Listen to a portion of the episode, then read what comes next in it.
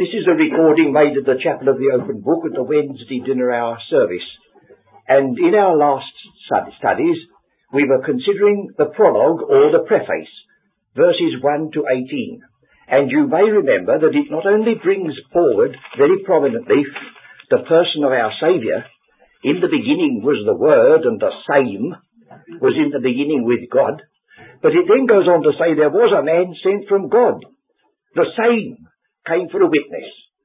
Uh, so, although of course there's no comparison between John the Baptist and the Saviour, he was the first to admit it. I'm not worthy to stoop down and unloose the latchet of his shoe. Yet nevertheless, the inspired writer puts this John the Baptist right into the preface. There was a man sent from God. He was not that light, but he came to be a witness of that light. Now then, the gospel itself commences with verse 29. Uh, verse 19, I'm sorry. Verse 19. The prologue is over, and the very first words are, and this is the record. Now that is a characteristic expression of John. You may remember that in his first epistle, he says, and this is the record that God hath given us concerning his Son. He that hath the Son hath life, and he that hath not the Son of God hath not life. And then you'll remember that when he draws to the close of this John's Gospel, he says, Now these things have all been selected and written, that you may believe that Jesus is the Christ, the Son of God, and believing you might have life through his name. Will you say to me, yes, well what's that all got to do with John the Baptist? Oh, that's the point, friends. That's the point.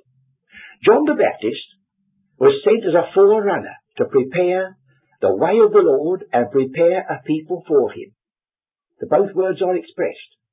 And the way in which it was done is that he could stand up and say, when the question was put to him, I am the voice of him that crieth in the wilderness. So should we look at this verse 19 and notice the most evident uh, witness here is that these people, instead of being taken unawares by the appearance of Christ, they knew about it. And they had the records of the Old Testament hymn that read every Sabbath day. So that we are now beginning to face this fact. That the prologue said, He was the light, but the darkness comprehended it not. He came to his own, but his own received him not. And then he could have gone on and said, and these people to whom Christ came, these people knew that he'd been born at Bethlehem. For it wasn't a thing in a corner. Herod the king was moved about it. And he sent inquiries to the chief priests and the scribes as to where the king of the Jews should be born, and they told him straight off in the prophet Micah it shall be Bethlehem. They knew it. And John the Baptist himself was an extraordinary figure, fulfilling the scriptures in a large measure, a forerunner in type and shadow of Elijah that is yet to come. And then suddenly, standing in the wilderness, that strange call, repent, for the kingdom of heaven is at hand. And so instead of us saying, all these people didn't know a word about it, were all taken by surprise, our Saviour said to them, Moses in whom you trust condemns you. You search the scriptures, for in them you think you have eternal life, but these are they which testify of me, and you will not come to me that you might have life. Friends, it's possible to say in the chapel of the opened book, we can be so obsessed with a page of scripture as to shut out the Christ of God. If we haven't got the master key of Scripture, Christ in all the Scriptures, we shall have to echo the words of Hamlet at long last when he was pretending to be mad. They said to him, what are you reading? He said, words, words, words. But all to be able to turn around and say, not words, but I'm reading about him who is the word that makes the written word so valuable to us. So with these, these men, uh, these rulers, they sent a deputation to John, as you'll see in verse 19. And this is the record of John, when the Jews sent priests and Levites from Jerusalem to ask him, Who art thou? This, it was a stir, you see. This was a deputation by the leading people of the country. And they asked him. Oh, and he confessed, and denied not the confessed. Straight away, I am not the Messiah. I am not the Christ because that was the uppermost thought in their mind. And they asked him, What then? Art thou Elias? He said, I am not. Art thou that prophet? He answered, No. Well, they said unto him, No, you must tell us something. We can't go back with this. So he said, I am not merely the voice. Oh, it's so wonderful. I am a voice. He referred to the voice that's mentioned in the prophet for, uh, Isaiah chapter 40. He threw them back upon the scriptures which they knew and which they had read in the, in the synagogues continuously. I am the fulfillment of that prophet. But isn't it a wonderful thought that all true witness is this relationship of the speaker to his Lord?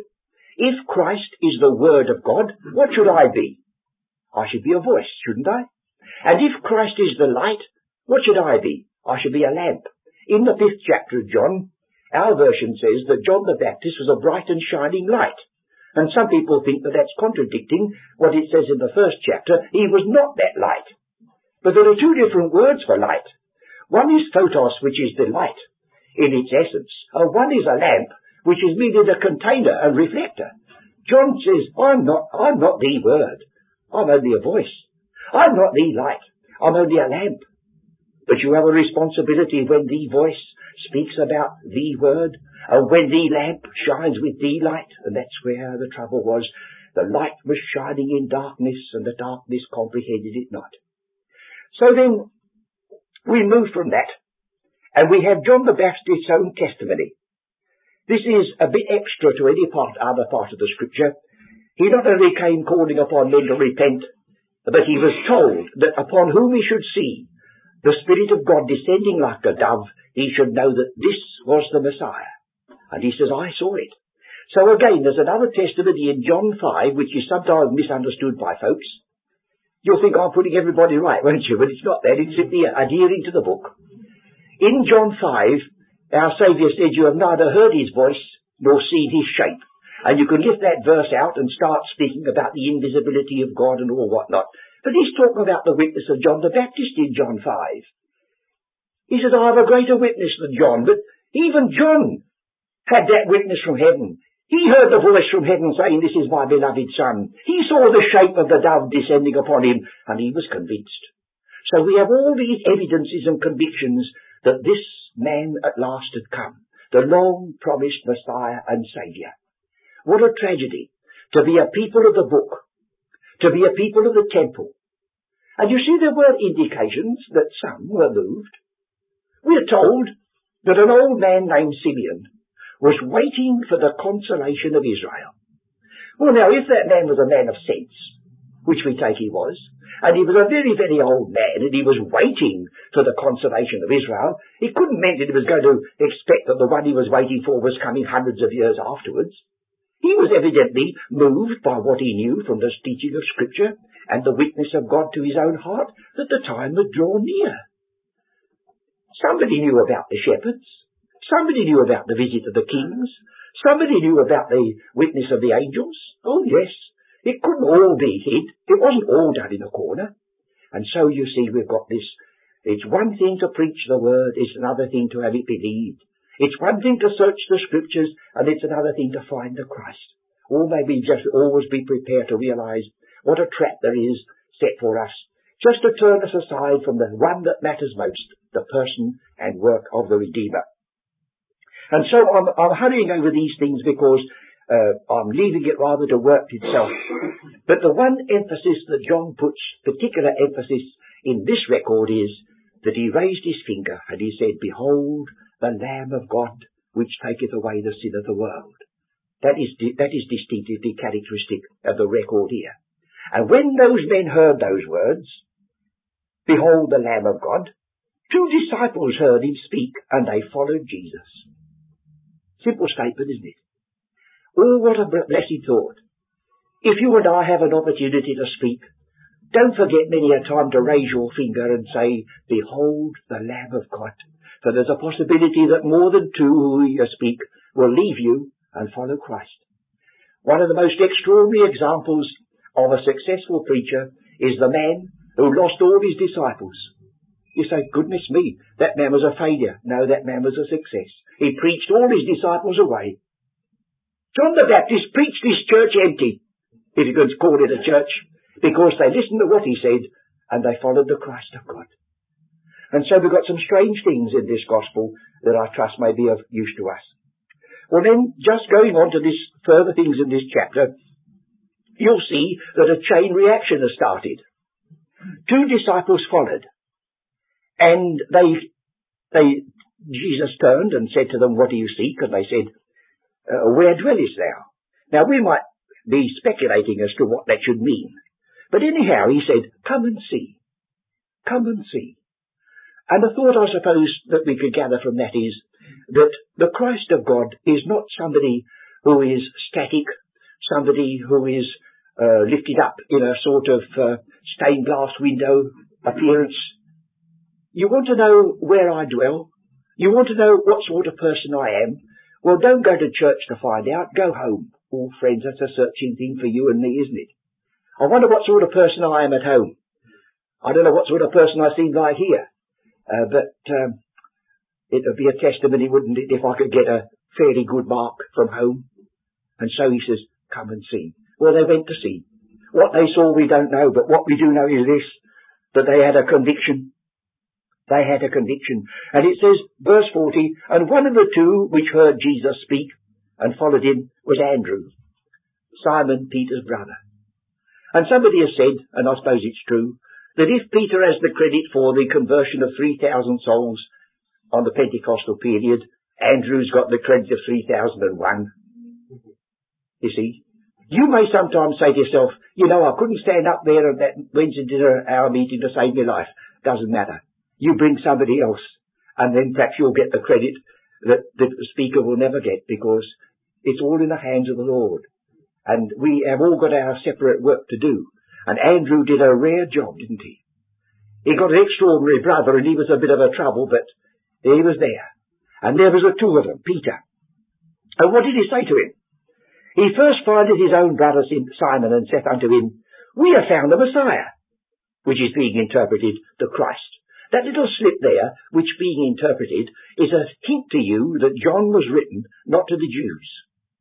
No Jew needed to be told the meaning of the word Messiah you see. No, no one needed to be told what the word rabbi meant in verse 38. So that's a warning in the first chapter. This book was particularly written for non-Jewish people because now it's the world that is to be loved and the world has to receive the witness. So the people of Israel who had the testimony and, re- and didn't receive it are now being put in the background and the poor outside Gentile who had no knowledge is now being, as it were, evangelized. We see this goes on again. I've just got about two more minutes. And it says, uh, verse 42, He brought him to Jesus, and when Jesus beheld him, he said, Thou art Simon, the son of Jonah. Thou shalt be called Cephas, which is by interpretation a stone. He was given a name.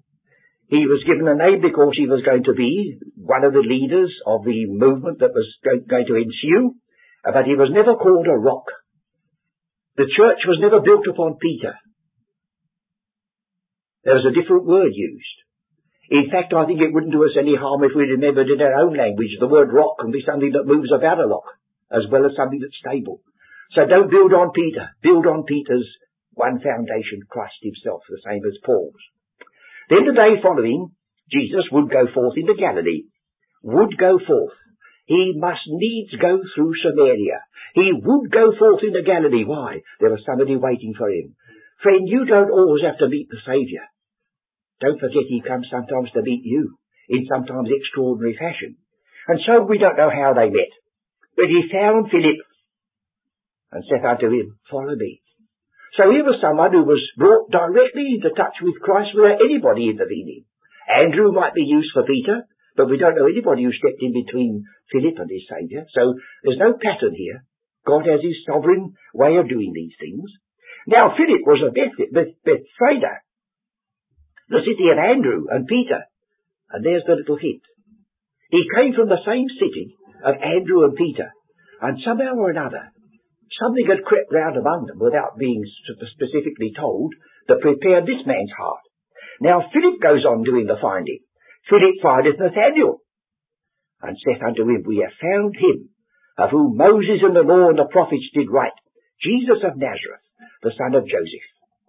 And he was the legal son of Joseph. We mustn't quibble over this because they were only beginning. And then Nathanael makes the confession in verse 49, Rabbi, thou art the Son of God, thou art the King of Israel. And then the Saviour takes this Israelite without guile. That is taking you back to the one who did have plenty of guile, that's Jacob, who saw the ladder going up to heaven with angels ascending and descending. He says in verse 51, And he saith unto him, Verily, verily, I say unto you, Hereafter ye shall see the heaven open, and the angels of God ascending and descending upon the Son of Man. The picture of the ladder that, that the Israelite in the beginning saw is going to be fulfilled in the Christ of God. And we've got four days mentioned in this chapter. One, two, three, four. The next day, the next day, the next day. Chapter two. And the third day, that seven altogether, was a marriage. I must leave it there. It's all leading up to that which the book of the Revelation leads up to. The marriage of the Lamb is come, and his wife hath made herself ready. What the point there is, and how it fits with John's Gospel, I think we should have to leave for next time because our time is up.